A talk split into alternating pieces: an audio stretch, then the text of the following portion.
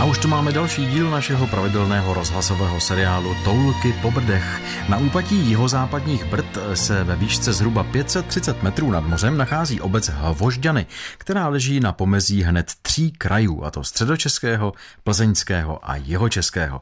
Hvožďany nám blíž představí pracovník Podbrdského muzea v Rožmitále pod Třemšínem Rudolf Šimek. Je to vlastně obec, která má s přilehlými vesničkami téměř 800 obyvatel a v písemných pramenech je poprvé zmíněna v roce 1352. Jak vznikl název Hvožďany? V podstatě to byl asi pravděpodobně bývalý brdský pralesní host, který dal jméno této obci, neboť podle jazykověců jsou hvožďany vsí lidí žijících v nebo u hvozdu. Hvožďany jsou plné zajímavých staveb. Nejcennější stavební památkou v této obci je gotický kostel navštívení Pany Marie a svatého Prokopa ze 14. století.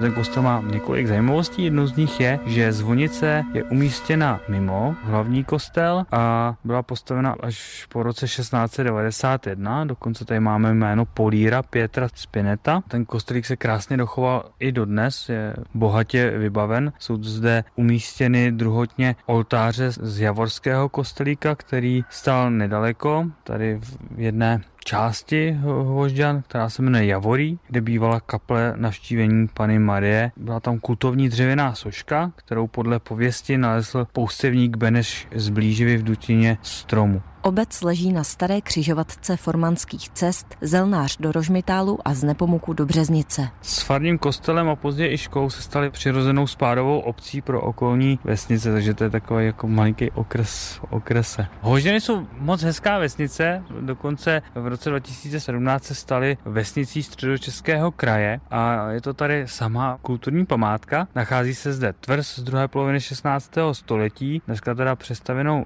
e, na byty a nově je opravená sípka, která dneska obci slouží ke kulturním účelům. Ale za co já osobně obdivuju tady místní vedení obce, tak je to, že zakoupili zdejší mlín, který pochází z konce 17. století. Na návrh obce byl zařazen mezi kulturní památky a mají s ním velké plány. Hodlají zrestaurovat to kompletní zařízení, které tam je. Je tam dokonce dochovaná barokní mlínská hranice. Úplně původně se jednalo o roubený objekt, postup postupně nahrazený zděným. Ten současný stav je z druhé poloviny 18. a vlastně z 19. století. Uvádí Rudolf Šimek, kurátor sbírek Podbrdského muzea. Kateřina Dobrovolná, Český rozhlas.